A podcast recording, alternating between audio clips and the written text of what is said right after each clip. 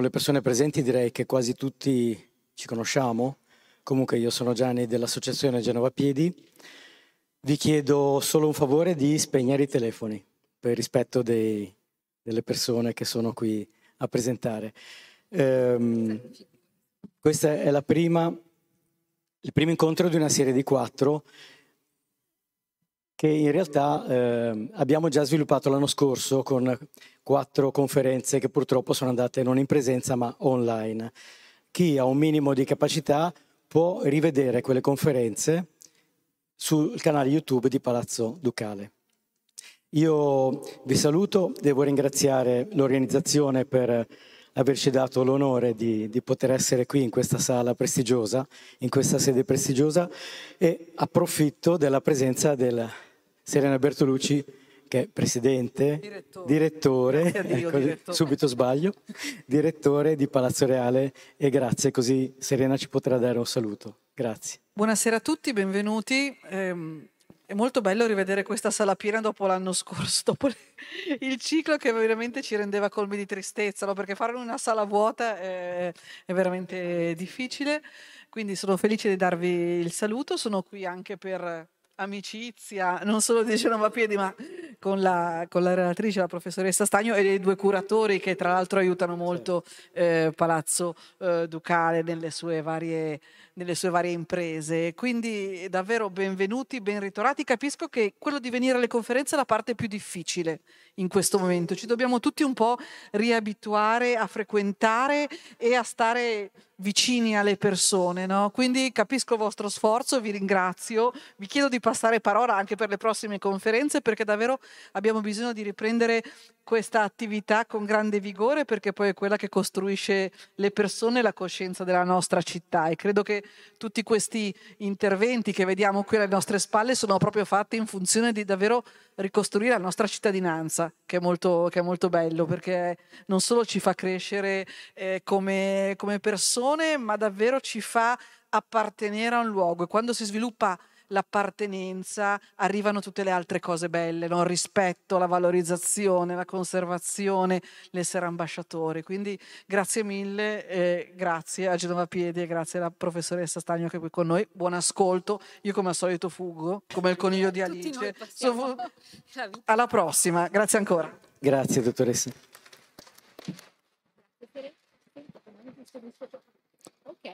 Prima di passare la parola a Laura Stagno, la quale chiedo di presentarsi, che si conosce sicuramente molto meglio di come la conosco io, volevo solo ricordare, parlando di Genova,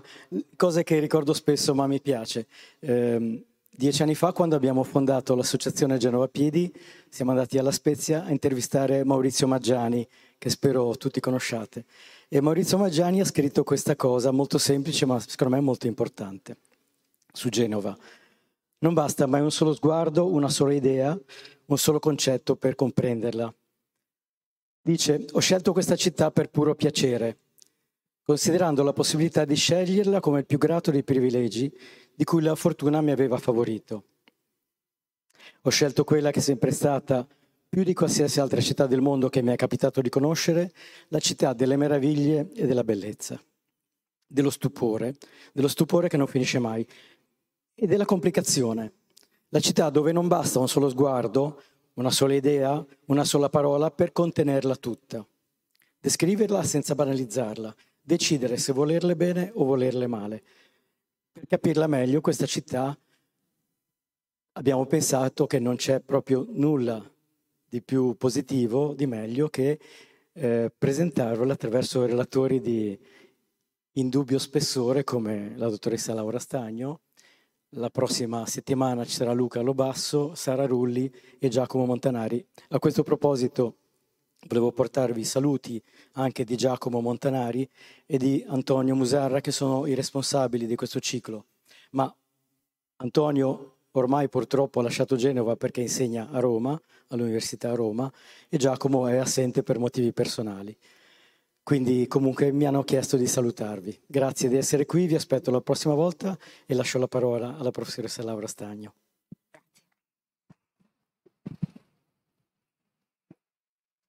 Grazie, non so, sì, direi che questo microfono funziona, mi sentite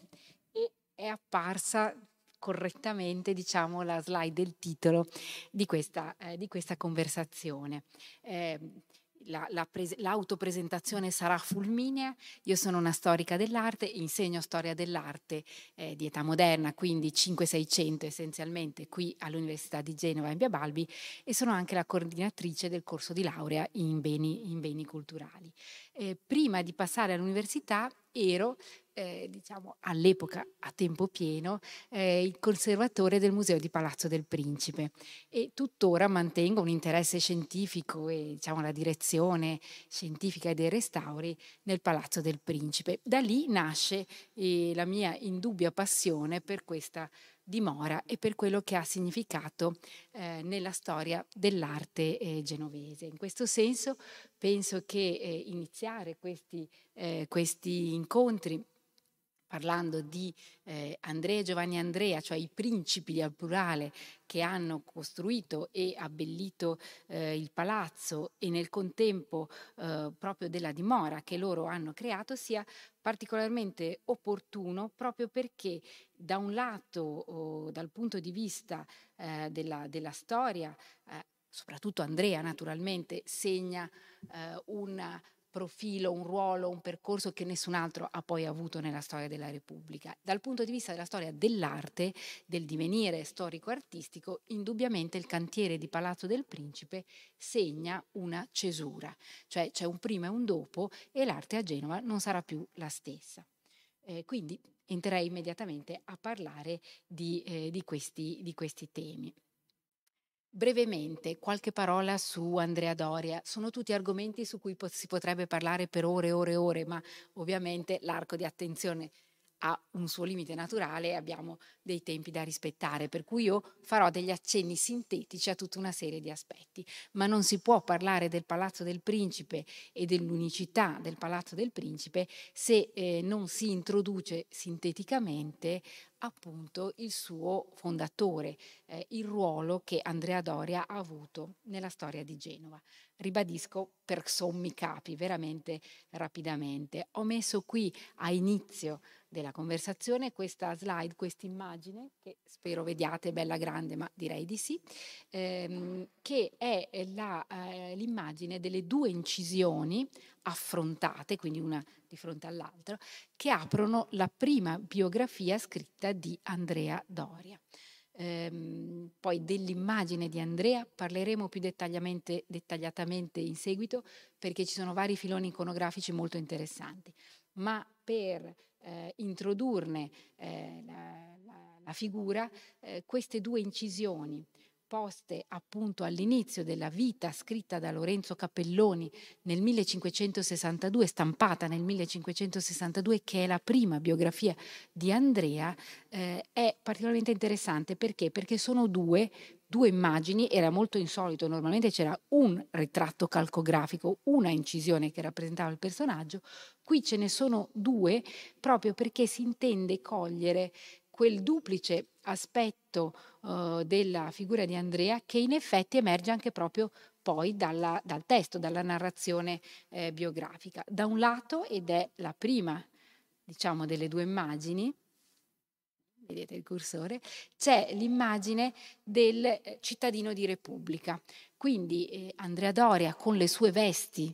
reali, diciamo, presentato ut civis come cittadino, padre della patria, restitutore della libertà. Questa è la scritta che circonda eh, l'effigie. Dall'altra parte invece come dux, come comandante militare fondamentalmente vittorioso e, e quindi come appunto um, vincitore di battaglie. Eh, Andrea Doria era all'origine il figlio cadetto frutto di un ramo minore dei Doria, quindi non nasce in una posizione particolarmente eminente, anche se appartiene a una famiglia assolutamente illustre che ha avuto un ruolo Uh, fondamentale, una famiglia allargata, eh? parliamo di un clan in qualche modo che ha avuto un ruolo fondamentale già dal Medioevo ma poi ha una serie, una sequenza di incarichi, eh, inizialmente come semplice parte della Guardia del Papa a Roma, poi una serie di incarichi da capitano di ventura di terra, poi da capitano di mare, poi da ammiraglio al servizio del re di Francia, che lo portano dopo una serie di eh, passaggi e vicissitudini, nel 1528 al passaggio al servizio di Carlo V, che è una data fondamentale per la storia di Genova perché questo tra Andrea e Carlo V, che è anche un contratto di diritto privato, perché Andrea si impegna a portare il suo stuolo di Galè, di cui credo poi parlerà forse anche Lobasso nel, nel, prossimo, eh, nel prossimo, incontro, al servizio del, appunto, dell'imperatore e se stesso al servizio dell'imperatore, ne riceve un emolumento, uno stipendio, ne riceve eh, dei vantaggi economici, ma nel contempo è anche una sorta di trattato politico che ha un interesse a livello di stati, per esempio eh, sancisce la sottomissione definitiva di Savona a Genova, no? quindi ha una portata molto ampia. Da questo momento Genova entra saldamente all'interno del sistema di potere degli Asburgo, del sistema di potere spagnolo, che è un sistema di potere policentrico. Al tempo di Carlo V, che è l'imperatore a tutti quegli stati diciamo, sparsi per l'Europa naturalmente, ma rimane tale anche nelle generazioni successive. È proprio policentrico di sua natura e Genova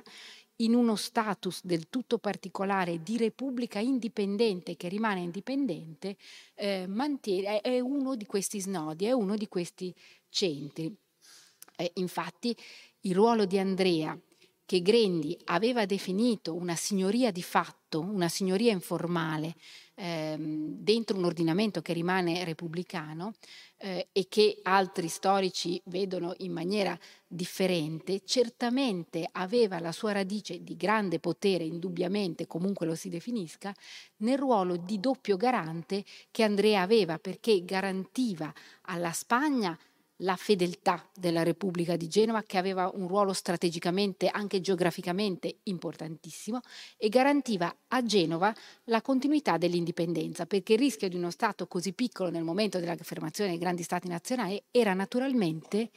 quello di diventare un dominio diretto, come i viceregni, no? Come altre parti d'Italia che erano dominio diretto della Spagna. Genova no, Genova era una repubblica alleata, subordinata, ma indipendente, uno Stato che mantiene sempre la sua indipendenza. Da questo fatto, da questa garanzia di continuità, di indipendenza dello Stato, deriva quel titolo di padre della patria che è evocato anche in questa incisione nella prima biografia di Andrea e che è un titolo ufficiale che viene conferita ad Andrea Doria nel 1528, dopo gli eventi appunto del passaggio al um,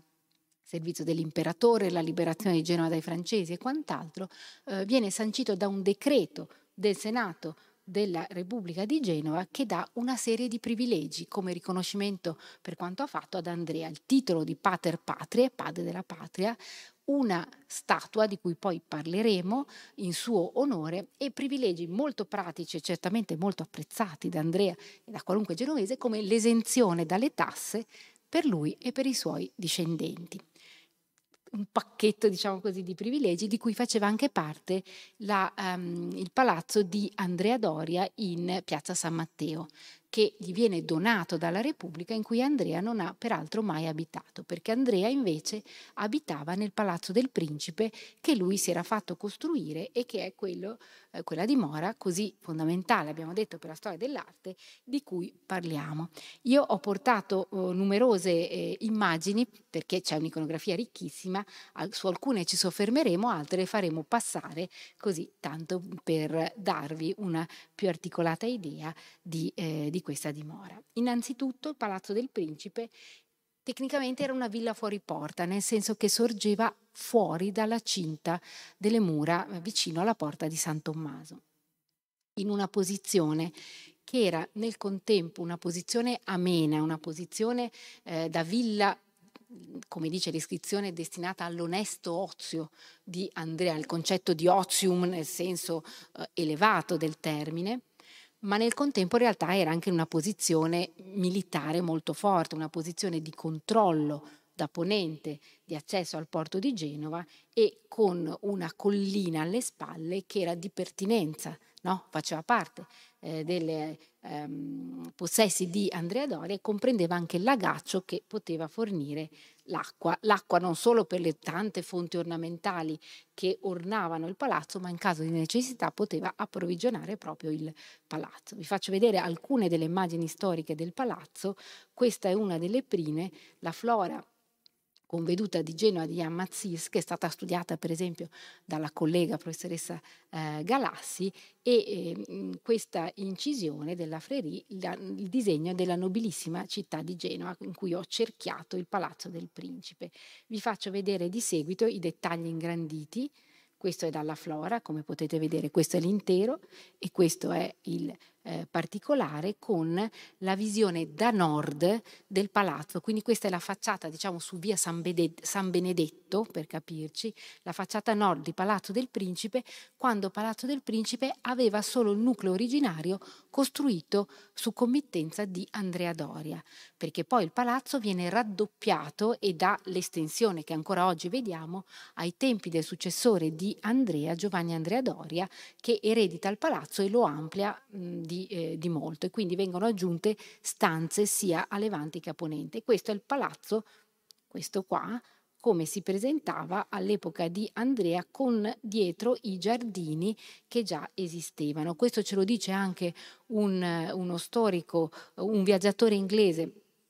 William Thomas che parla di una serie di terrazze l'una sull'altra, scavate dalla roccia, lui dice, arricchite di terra, che poi consente a una rigogliosa vegetazione, a fiori, ad alberi di eh, fruttificare, di, di fiorire e quindi dà una cornice, diciamo, edenica alla villa del principe. Quindi la villa del principe da subito, dal momento in cui è fondata, compartecipa di queste due dimensioni. Luogo bellissimo, luogo ameno, villa con giardini, con acque, con fiori e quant'altro da un lato, centro del potere politico e militare dei Doria dall'altro, perché certamente non è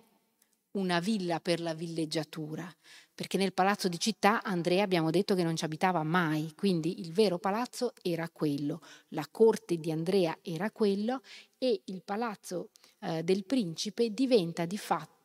non solo una vera e propria corte del principe Doria, corte vuol dire coi gentiluomini letterati, gli artisti, eh, le dame di, al seguito della moglie e così via, ma anche quando eh, gli Asburgo ai massimi livelli, particolarmente l'imperatore che ovviamente era eh, al vertice di tutte le gerarchie, passano da Genova,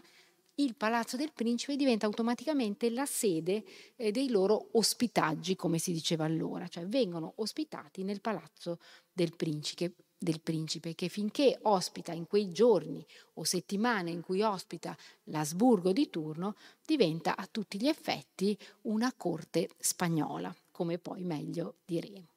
Faccio vedere queste immagini di seguito, questo è un particolare dal Costanzo, Vedete che il rapporto col mare era fondamentale, ovviamente adesso è in parte perduto perché c'è via Adua, perché eh, c'è la sopraelevata di fronte, ma ovviamente questo il sito viene scelto anche proprio perché le galee del Doria potevano attraccare di fronte al palazzo, che solo successivamente viene circondato dalle, eh, dalle mura, inizialmente era proprio direttamente affacciato sul mare e comprende giardini che vengono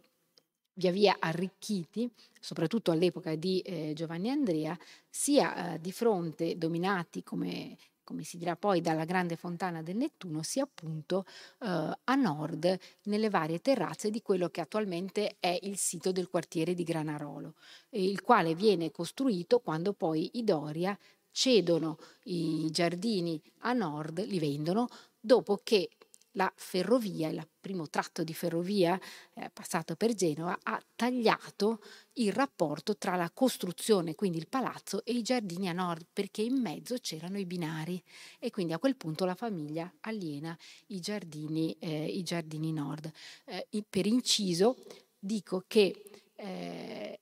è stato un miracolo che il Palazzo del Principe in quell'occasione si sia salvato, perché secondo i progetti originari la prima stazione di Genova, quella che adesso è Principe, doveva sorgere sul luogo del palazzo. C'era un progetto di salvare un po' dei, una parte dei muri, ricos- buttare giù tutto il resto, ricostruire tutto e fare la stazione dove c'è Palazzo del Principe.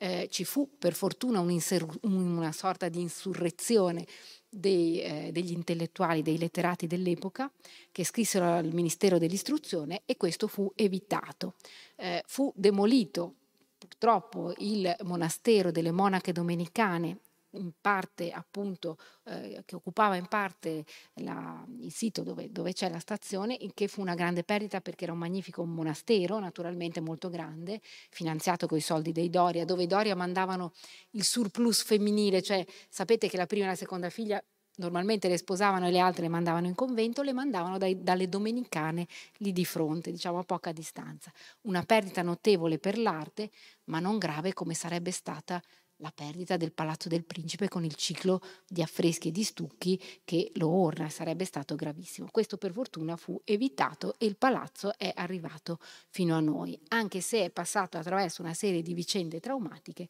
tra cui bombardamenti della Seconda Guerra Mondiale che hanno danneggiato alcune stanze, ma devo dire anche lì per fortuna non eh, le stanze principali in cui ci sono i capolavori assoluti di Perino. Vi faccio vedere alcuni disegni ottocenteschi, questo di Domenico Pasquale Cambiaso e questo dello stesso Domenico Pasquale Cambiaso che è uno di quegli artisti che documentano la Genova no? dei tempi suoi di metà Ottocento, è una veduta laterale di quello che è l'ingresso attuale, Piazza Principe 4, ovviamente questa parte non la vedete perché è stata coperta, no? mentre prima era a vista con questo ponticello e le lavandaie che venivano descritte anche nei testi coevi. Questa è una fotografia storica, vedete ancora il giardino tutto boscoso e questo è il palazzo come adesso nel suo, uh, nella sua articolazione. Questa parte centrale dove vedete i bracci del porticato è la parte che attiene fino a qua, questa parte centrale, alla committenza di Andrea, la galleria di Ponente, le stanze estreme di Ponente e Levante sono l'aggiunta di eh, Giovanni Andrea. Ma eh, perché è così importante per la storia dell'arte Palazzo del Principe? Perché è il frutto dell'incontro tra una personalità d'eccezione con un ruolo d'eccezione come Andrea e un artista estremamente raffinato e innovativo che Andrea chiama a Genova da Roma e che è Perino del Vaga. Perino del Vaga, di cui vi mostro rapidamente qualcosa pre-arrivo a Genova, era stato uno dei più eh, importanti di, allievi di Raffaello, dei collaboratori di Raffaello più ricchi di talento. Eh, insieme a Giulio Romano. Poi Giulio Romano va a Mantova, dove fa Palazzo Te e altre cose per i Gonzaga. Eh, Perino rimane a Roma dove dopo aver collaborato nelle logge vaticane appunto con Raffaello eh, esegue delle sue, eh, delle sue, opere come questo affresco con Tarquinio Prischio come maestro improprio dopo la morte di Raffaello nel 1520 e domina la scena romana nel periodo cosiddetto clementino che prende nome da Papa Clemente VII ha una posizione di assoluta preeminenza, ma poi nel 1527 cosa succede? Un evento veramente traumatico eh, per Roma, per l'Italia e per l'Europa, il sacco di Roma del 1527. Una situazione di crisi totale, Roma messa a ferro e fuoco e Vasari ci racconta che Perino vagava disperato senza saper che fare quando viene raggiunto da Niccolò Veneziano, ricamatore di Andrea Doria. Il ruolo di ricamatore a noi può sembrare riduttivo, ma in realtà Niccolò Veneziano era il responsabile degli apparati tessili del Palazzo del Principe. Gli apparati tessili erano costosissimi, complicatissimi, ricchissimi. Quando arriva, per esempio, um, l'imperatore, noi sappiamo da una lettera proprio di Niccolò Valentini, detto veneziano, che ehm, Andrea Doria per ricevere col massimo fasto l'imperatore, perché ovviamente è la traduzione evidente del suo status sociale, della sua solidità economica, della sua importanza, addirittura si indebita, si indebita per pagare questi sfarzosissimi apparati, particolarmente quelli di stoffe incrostate d'oro che venivano messe sulle pareti, insieme agli arazzi, alle volte sia le stoffe eh, appunto eh, broccate e, e, ornate di fili d'oro e d'argento, sia gli arazzi sovrapposti a dimostrazione di questa fastosissima ricchezza. E il eh, Nicolò scrive a questo suo amico e corrispondente cosa bellissima, ma poi il padrone si indebita e non paga per anni gli stipendi ai suoi eh, servitori, ai suoi dipendenti, tra cui gli artisti che erano a servizio fisso di Andrea come lo stesso Nicolò. In questo caso quindi è il messaggero, è il tramite, è colui che fa arrivare Perino a Genova. E ehm, con la promessa, ci dice Vasari, da parte di Andrea, di fargli fare opere grosse, cioè un intero palazzo da, eh, eh, da decorare. La prima cosa però che farà Perino, una volta arrivato a Genova, prima ancora di eh, disegnare, di affrescare il Palazzo del Principe e disegnare gli arazzi per Andrea Doria, sarà di progettare gli apparati effimeri per l'arrivo di Carlo V. Carlo V arriva a Genova nel 1529, sta andando a Bologna a ricevere la corona dal Papa eh, e quindi eh, è la sua prima tappa, questa è la particolarità di Genova. Se voi pensate al sistema degli stati degli Asburgo,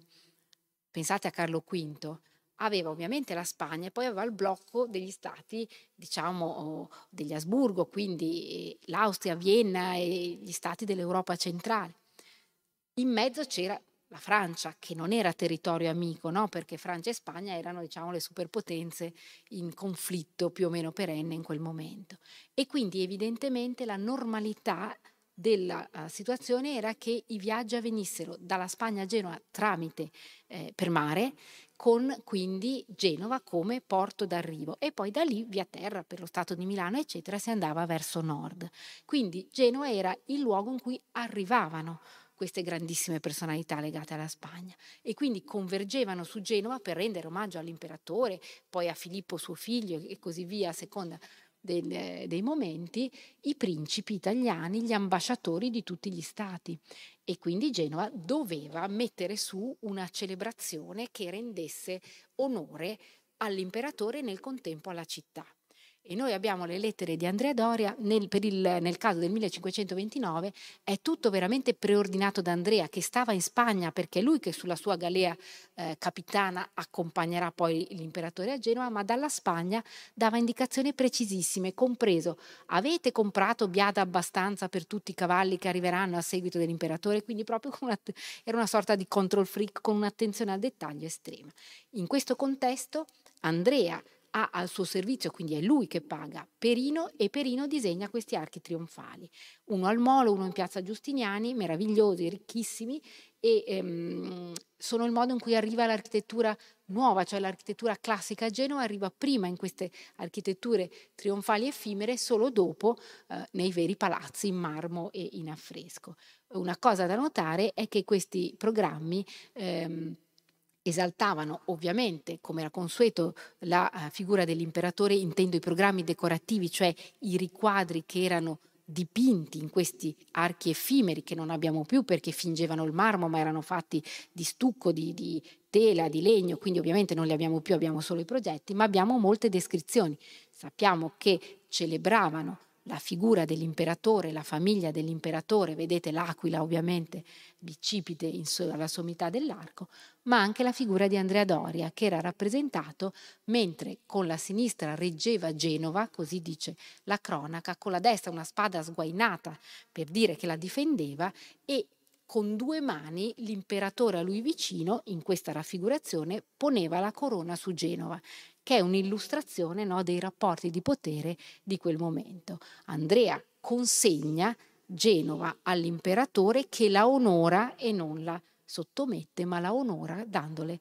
la corona. E questo è un altro arco della venuta successiva di Carlo V del 1533, quando ritorna ai suoi stati spagnoli tramite, tramite Genova. A questo punto nel 33, non nel 29 perché non era pronto il palazzo, perché era ancora un cantiere, Eh, infatti nel 29 viene ospitato qui nel Palazzo Ducale, che era però molto meno guarnito e meno fastoso e non si trova benissimo. Invece nel 33 era ormai pronto Palazzo del Principe. Perino del Vaga era arrivato nel 28 nel 33 aveva finito di adornare il palazzo, che architettonicamente era già per buona parte eh, costruito quando arriva Perino, che dal punto di vista appunto della costruzione dà solo alcuni tocchi finali, ma invece la parte di decorazione è tutta affidata a Perino e ai suoi collaboratori. Comincia dal Salone Est dove eh, eh, illustra un tema tratto dall'Eneide, Nettuno che placa le onde per salvare Enea e i suoi compagni ed è un tema che porto alla vostra attenzione sottolineo Nettuno perché quando parleremo dell'immagine di Andrea Doria vedremo che l'associazione col dio del mare è una delle linee principali dell'iconografia di Andrea Doria. Però purtroppo vi fo- posso solo far vedere un disegno preparatorio, questo, e l'incisione del Raimondi su disegno di Raffaello a cui probabilmente Perino si è ispirato. Perché? Perché purtroppo Perino in questo caso, per amore della sperimentazione e in modo che è coerente con quello che era lo spirito di primo Cinquecento, proprio di provare, sperimentare, cosa che appartiene anche ad altri allievi di Raffaello, cosa che era appartenuta anche a Leonardo, come sapete, qui per stupire, siccome è il primo soffitto che decora, per stupire i genovesi, ehm, non utilizza l'affresco, utilizza l'olio su muro. L'olio su muro consente degli effetti particolarissimi che L'affresco non consente perché solo certi pigmenti resistono all'affresco, detto molto in modo semplificato. Quindi utilizzando l'olio su muro riesce a fare degli effetti di luminismo sulle onde del mare notevolissimi che vengono ammirati in, in, a Genova e fuori Genova. Però l'olio su muro, a differenza del buon fresco, dell'affresco, non dura e quindi queste sue decorazioni sono già rovinate nel 600, ce lo dicono le fonti, nel 700 imbiancano tutto e sparisce tutto, adesso c'è una semplice scena architettonica ottocentesca che in nessun modo è connessa a quello che Perino aveva rappresentato in questa sala. Mentre, per fortuna, l'altro salone, quello principale, quello di Ponente, ehm, che è il uh, centro de, anche il cuore cerimoniale del palazzo, il luogo in cui viene eretto la, il trono, per esempio, dell'imperatore, quando l'imperatore è ospitato al palazzo, mantiene molto ben conservato il grande affresco che Perino lì va a eh, eseguire. E questo è considerato il capolavoro assoluto, lo conoscete credo quasi tutti, La caduta dei giganti, siamo intorno al 1530 e qui Perino davvero si mostra assolutamente aggiornato, ehm, porta a Genova quelle che sono le novità della scena romana, cioè i grandi esempi del Rinascimento maturo, Raffaello e Michelangelo. Dal punto di vista della tematica, perché proprio la caduta dei giganti, che tra l'altro è lo stesso tema che negli stessi anni Giulio Romano, eh, come sapete, eh, affrescava nella dimora dei Gonzaga, nel Palazzo Tea Mantova. Perché eh, questa eh, particolare scena mitologica che viene descritta da Ovidio nelle sue Metamorfosi veniva in- interpretata nel Cinquecento come allegoricamente come una proiezione celebrativa del eh, potere di Carlo V, cioè nella figura di Giove che punisce i giganti, quali come sapete si erano stoltamente ribellati contro di lui, viene letta la, in filigrana la figura di Carlo V che annienta i nemici che eh, avevano osato porsi contro di lui e quindi questi nemici vengono talora eh, elencati come fa qui Pietro Aretino in una delle sue lettere, francesi, svizzeri, italiani, turchi, italiani filo-francesi si intende, tutti coloro che politicamente si ribellano a Carlo V sono come i giganti stolti che meritano la loro punizione. E quindi è convincente che questa scelta, per questa che è la più uh, estesa diciamo, rappresentazione nella sala più importante sia proprio legata a questa lettura di tipo politico, eh, Giove in quanto proiezione di Carlo V. Ma dal punto di vista del linguaggio, quindi del linguaggio artistico dell'aggiornamento, voi vedete la scelta di risolvere questo grande spazio non con una serie di quadrati di minor dimensioni come accade nelle sale minori, ma suddividendo in due registri, superiore e inferiore, terrestre e celeste, eh, la, l'intera scena come aveva fatto Raffaello con temi completamente diversi nelle stanze vaticane, nella stanza della segnatura. Ricordiamoci che Perino è collaboratore diretto di Raffaello, conosceva benissimo eh, gli affreschi del, del maestro, ma anche come avviene, vedete qui questa suddivisione della scena eh, sulla terra e della scena celeste con la nuvola come base, che a noi sembra scontata perché poi diventa, come dire, un topos. Metà dei quadri barocchi sono fatti così, ma all'altezza del 1520 era invece una scelta innovativa lo troviamo per esempio nella pala di Giulio Romano, la bellissima pala di Giulio Romano, nella chiesa di Santo Stefano, eh, dove tuttora si trova, fatta inviata da Roma, da Giulio Romano, prima di andare a Mantova, inviata a Genova e posta nella chiesa di Santo Stefano. Ma eh, i riferimenti sono non solo a Raffaello, agli allievi di Raffaello come Giulio Romano, sono naturalmente anche a Michelangelo, perché Perino fa parte, ci dicono le fonti, di quegli artisti appassionati dell'opera di Michelangelo, ammirati dall'opera, dalla novità dell'opera di Michelangelo, che non appena Michelangelo sponteggia, cioè toglie i ponteggi di metà della volta della Sistina si precipitano a vedere questi affreschi a copiarli per farsi la mano sulle novità di Michelangelo. E vedete che qui in effetti, per esempio, vi ho messo un paragone tra uno dei giganti della, um, dipinti da Perin del Vaga al Palazzo del Principe, questo nell'angolo, e la figura di Noè nella Cappella Sistina. Ci sono proprio dei riferimenti e degli omaggi. Eh, il ciclo, e qui vi faccio vedere un po' rapidamente una serie di, di, di immagini prosegue, eh, non sappiamo in che ordine, sappiamo che primo, la prima sala a essere decorata è quel salone col Nettuno che abbiamo detto essere stato eh, eseguito oh, come decorazione a olio su muro e non abbiamo più, il resto invece è ad affresco o a, fresco e pittura secco insieme e quindi si è conservato molto meglio, ma non sappiamo in quale ordine siano stati decorati gli ambienti. Questo che vi faccio vedere ora è il, l'atrio molto bello di Palazzo del Principe con una serie di elementi storici nelle lunette, le storie dei re di Roma e mitologici nei pennacchi e come vedete qui le storie della fondazione di Roma nelle lunette, al centro questi, questo corteo trionfale di Lucio Emilio Paolo, un generale dell'antica Roma noto per appunto la ricchezza dei suoi cortei, del corteo che ha avuto come vincitore dei Macedoni, e questo è il trionfo del dio Bacco in India, che è un tema più esotico, ma era considerato il primo trionfo, un trionfo mitologico, il trionfo di un dio da cui avrebbero preso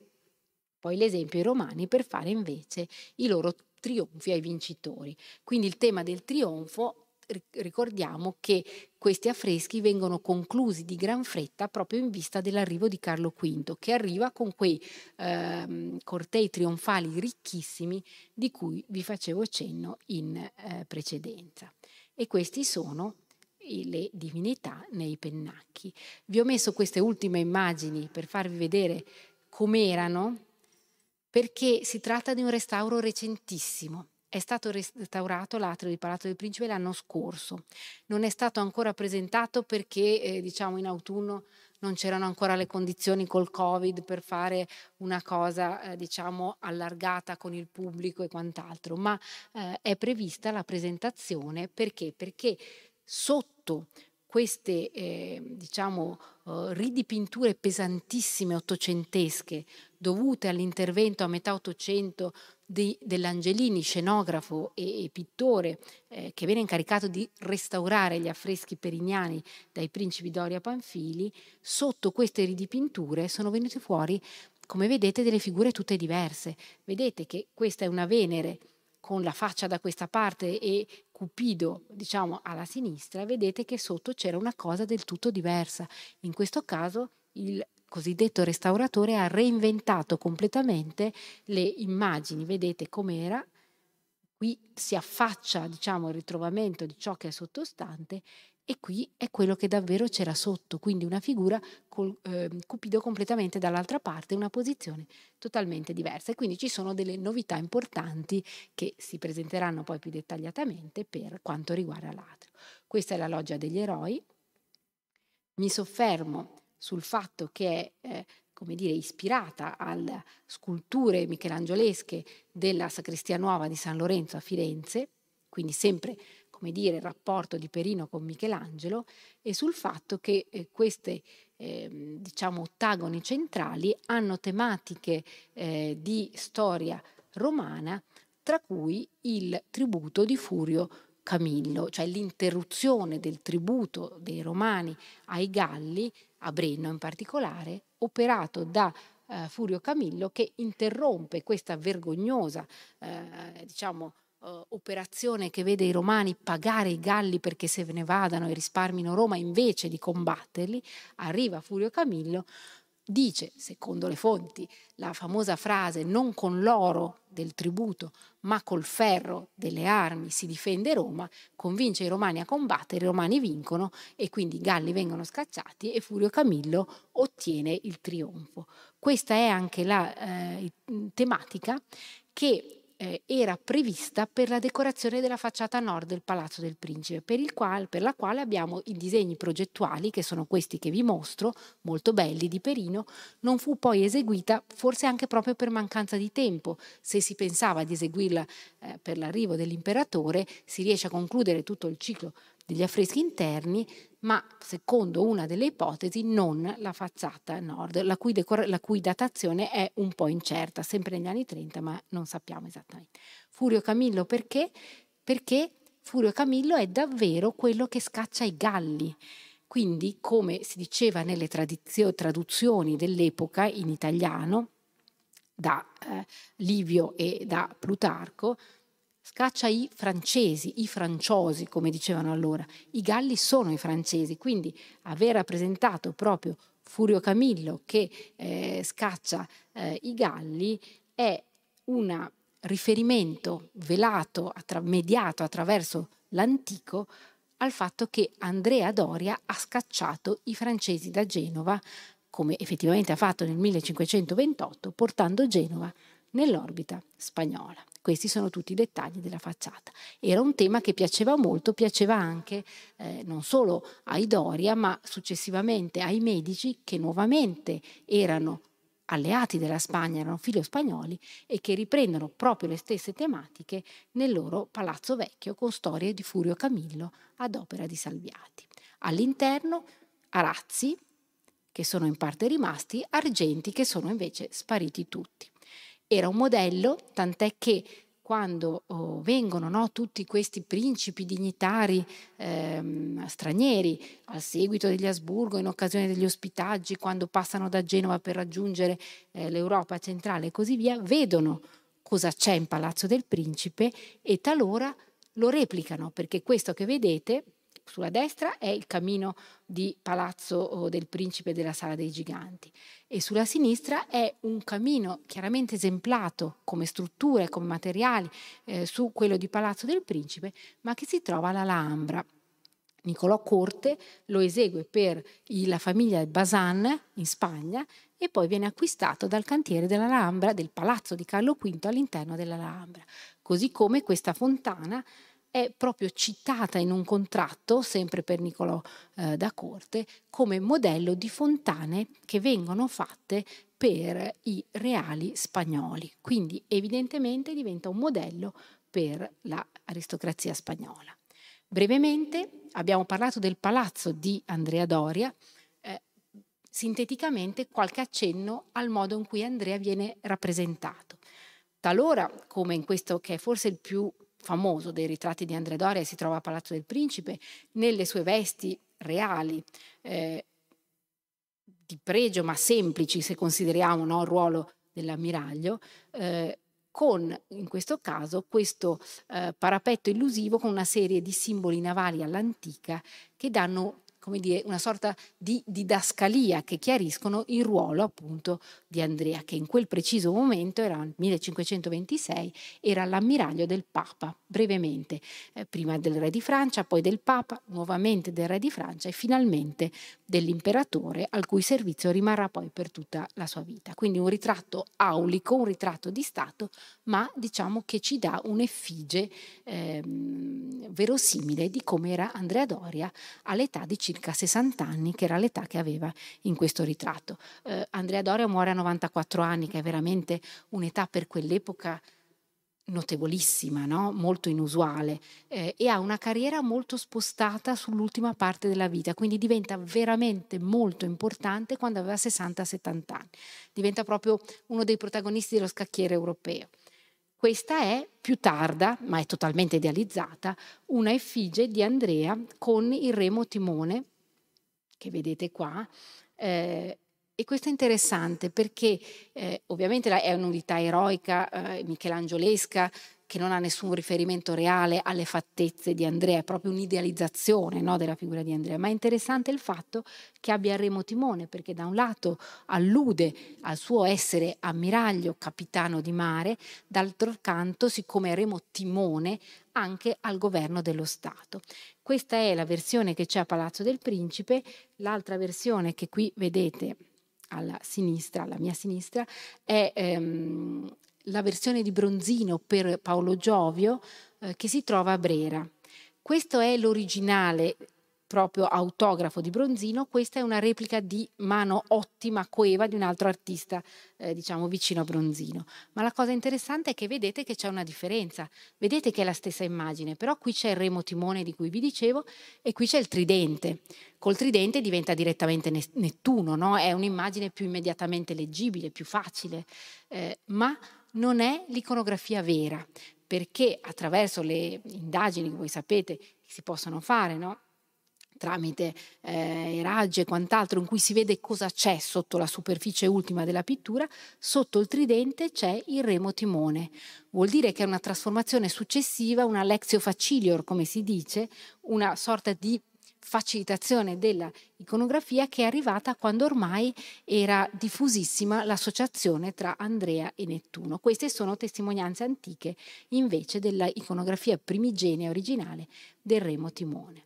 E questa è un'altra bellissima eh, raffigurazione, sempre idealizzata, di eh, Andrea Doria come, eh, come, Nettuno. Vedete che è, è con, con, il tridente e co, su un basamento con tutti eh, diciamo, episodi che si riferiscono ai fatti, alle imprese di Andrea Doria. Questi sono i disegni per quella,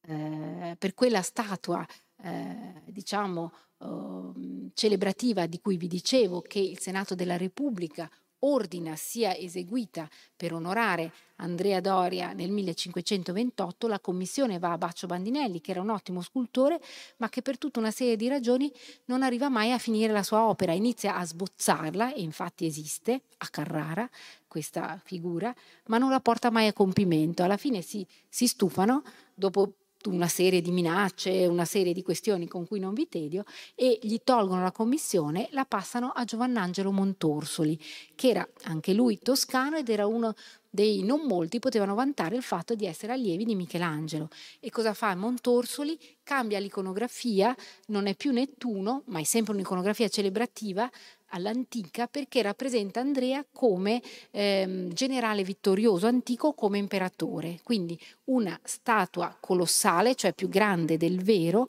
in abiti col volto di Andrea idealizzato, col toson d'oro che era l'onorificenza di cui si fregiava Andrea, ehm, ma appunto in abiti all'antica ed è veramente anche questo un affatto importante perché è una statua colossale celebrativa all'antica, statua ritratto, eh, che è la prima di una serie che viene poi eh, proseguita in altre città, glorificando in questo modo i signori del luogo. Solo che voi l'avete vista anche salendo, no? perché ce l'abbiamo qua eh, su, sulla scala di Palazzo, di Palazzo Ducale, noi la vediamo così perché nel corso dei moti giacobini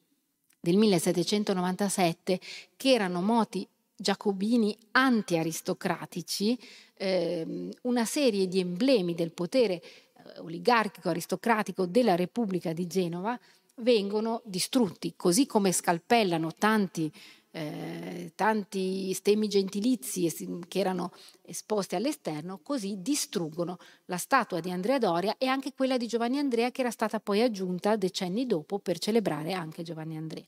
E quindi purtroppo eh, poi vengono recuperati alcuni pezzi, ma la testa e le gambe non sono mai stati ritrovati. Vedete che era comunque rappresentato come, eh, dicevo, vittorioso Dux all'antica, con sotto i piedi i turchi, i, i, grandi nemici della cristianità, perché? Perché Andrea Doria, qui vi ho messo l'ingrandimento, vedete che c'è la mezzaluna dei turchi, Andrea Doria aveva in primo luogo quel ruolo lì, quello di combattere per conto della eh, monarchia spagnola e quindi di tutta la cristianità contro il nemico dei turchi, contro anche i corsari turchi e così lo cita Ariosto durante eh, nel suo Orlando Furioso in cui proprio parla di Doria come questo è quel Doria che fa dai pirati, si, pirati ovviamente turchi, eh, barbareschi, sicuro il vostro mare su, per tutti i lati. E questo è un topos che ritorna in tante immagini. Questa è una medaglia di Andrea altre lunette che lo celebrano, ma concluderò negli ultimi cinque minuti che credo di avere più o meno, eh, concluderò con qualche immagine del suo importante, seppure meno noto, successore, che è quello che continua la decorazione del Palazzo del Principe, abbiamo detto che addirittura lo raddoppia perché aggiunge stanze sia a est che a ovest e lo oh, arricchisce di nuove opere d'arte. Eh, Giovanni Andrea Doria, ha un ruolo importante, è primus inter pares nell'aristocrazia, è il capo dei nobili vecchi, riesce a, diven- a, riavere quel titolo che era stato di Andrea Doria perché diventa anche lui generale del mare ormai di Filippo II, quindi generale della flotta spagnola, ma non arriverà mai a quel ruolo che, come vi dicevo, Grendi definiva addirittura di eh, signore nei fatti di Genova, di signoria informale, che Andrea aveva avuto. È sempre un ruolo più condizionato, più controverso, anche se comunque di grande ricchezza e potere. E ehm, Andrea, Giovanni Andrea ha una sua iconografia molto ricca, io brevemente vi accenno a quello che è uno degli aspetti principali di questa iconografia, ovvero la eh, relazione a Lepanto, alla battaglia di Lepanto, perché Giovanni Andrea comanda il eh, lato destro, il corno destro, come si diceva allora, della flotta della Lega Sacra, quindi eh, flotta cristiana, che a Lepanto sconfigge i turchi. E si fa fare questo ritratto in armi che vedete con un questo che molto decorato non è una colonna, è un albero di nave, quindi è un'ambientazione navale perché era stata una battaglia eh, di, sul mare e eh, Giovanni Andrea aveva partecipato combattendo sulla sua capitana e ha sotto il piede eh, un rostro come nell'iconografia tradizionale dell'allegoria della, nav- ehm, della vittoria navale, un rostro però a cui manca la punta di metallo perché per suo suggerimento e consiglio il comandante supremo che era Don Giovanni d'Austria, il fratellastro del re, aveva ordinato di togliere, smantellare le punte eh, dei, dei, dei, rostri delle quelli che si chiamavano all'epoca gli speroni delle galee per dare più possibilità di efficacia ai cannoni. Quindi è la prima battaglia sul mare in cui viene data da parte cristiana, eh, come dire, preponderanza all'importanza dell'artiglieria rispetto per esempio all'abbordaggio e in effetti questo ha un ruolo estremamente eh, positivo dal punto di vista cristiano perché è uno degli elementi che assicurano la vittoria ai cristiani. Vi faccio quindi vedere le tele che fa fare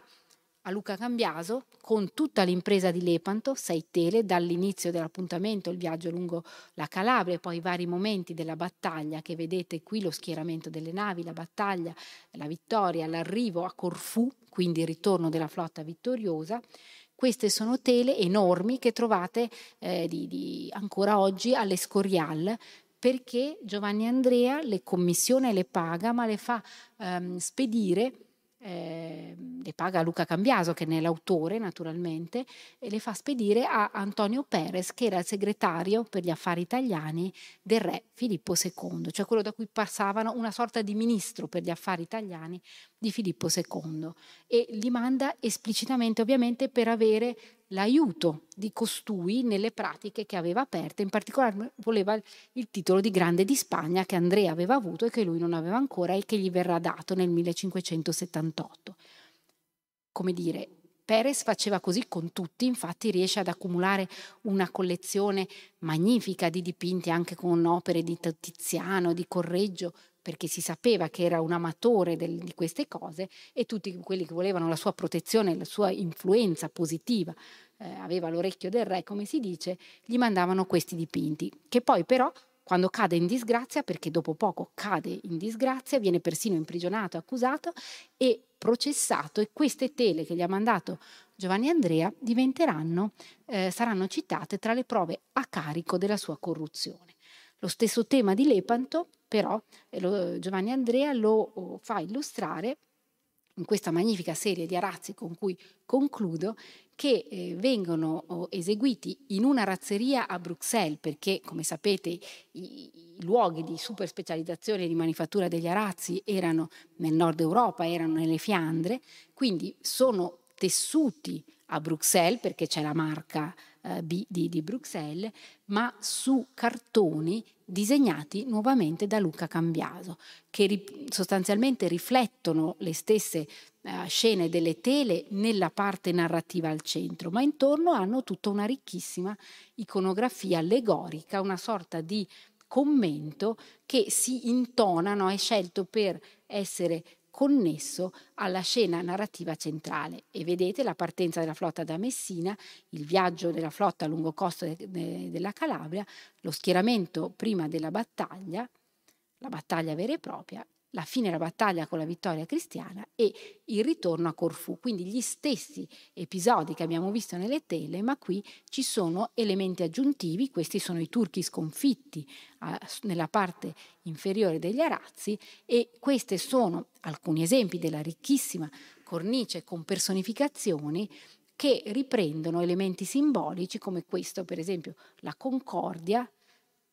eh, questa, la nemesi, cioè la giusta vendetta dei, nell'ottica del tempo dei cristiani contro i turchi da Cartari e elementi come questo della vigilanza che trovo particolarmente divertente perché ha elementi come la gru che non dorme mai perché secondo i bestiari medievali quando oh, eh, si iniziava ad addormentare, il sasso che reggeva nella zampa cadeva e lei si svegliava, o il gallo che vedete che la vigilanza porta sul capo che ehm, dà la sveglia al mondo e la uh, veste della vigilanza è tutta trapunta di occhi spalancati a indicare eh, appunto uh, questo uh, atteggiamento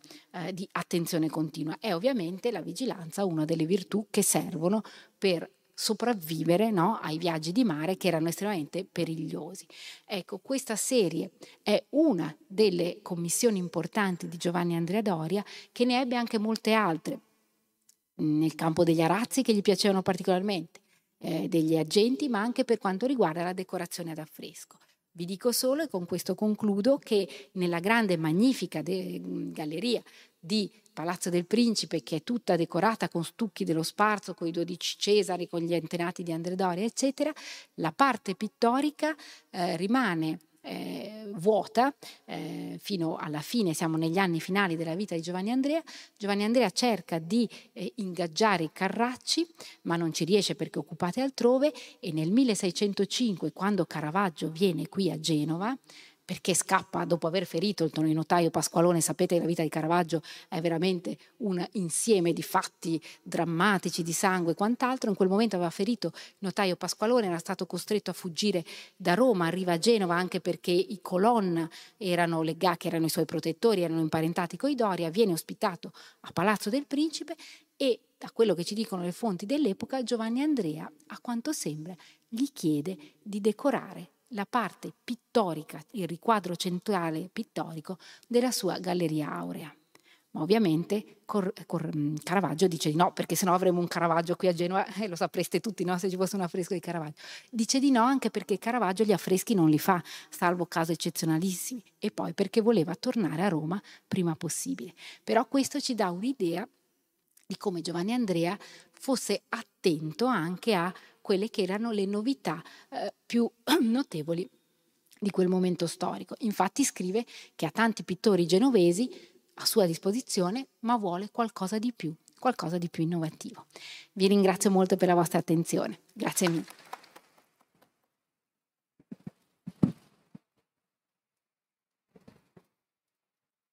Grazie. Eh, abbiamo parlato solo, solo tra virgolette, si fa per dire di Andrea Doria, Giovanni Andrea, ma eh, avete già visto le connessioni di, di, questa città nel Cinquecento? Abbiamo parlato di Madrid, ovviamente di Roma, di Bruxelles, eh, una quantità di spunti veramente eccezionale. C'è qualche domanda alla quale Laura Stagno potrebbe rispondere? Qualche curiosità? Io volevo C'è chiedere qualcosa di non chiaro, qualunque cosa. Prego. Se la biografia è, è da qualche parte, se si può... Sì, sì. Allora, ehm, la eh, biografia a cui ho fatto riferimento è quella di Lorenzo Capelloni, che è la più antica. La prima edizione del 1562, la seconda molto più diffusa del 1565 e ce ne sono alcuni esemplari anche nelle biblioteche qua di Genova. Okay. E poi ce n'è una invece successiva eh, del Sigonio che è in latino, mentre la prima è in italiano e sono diciamo, i primi testi biografici di grande interesse per la ricostruzione proprio anche del modo in cui la figura di Andrea era percepita all'epoca. Certo. Spunti per l'intervento di Laura Stagno ce ne sono tantissimi, mi ha colpito la statua no? decapitata, le cose si ripetono purtroppo per vari motivi, vabbè, ce le prendiamo con le statue. Eh sì, è proprio questa dei moti giacobini è sì, stata una cosa un po' però devastante. la cosa continua, no? I giorni d'oggi. Assolutamente, uh, perché erano l'emblema proprio Andrea Doria era ancora visto a fine Settecento come l'emblema per eccellenza della Repubblica di Genova, della Repubblica aristocratica di Genova e per questo insomma la strada fu effettivamente danneggiata. Non ci sono ringraziamenti sufficienti per, per Laura Stagno e grazie davvero. Grazie Abbiamo solo un piccolissimo ricordo, una cosa da nulla, grazie che mille. però spero possa essere apprezzata. E ci vediamo la prossima settimana con Luca Lobasso che ci parlerà del porto, che chiaramente è uno dei fulcri, dei punti centrali no, della città. Eh, Genova è sempre stata attorno al porto, anche Andrea Doria era dentro il porto attuale con la sua, con la sua villa, col suo palazzo. Grazie a tutti, alla prossima settimana. Grazie.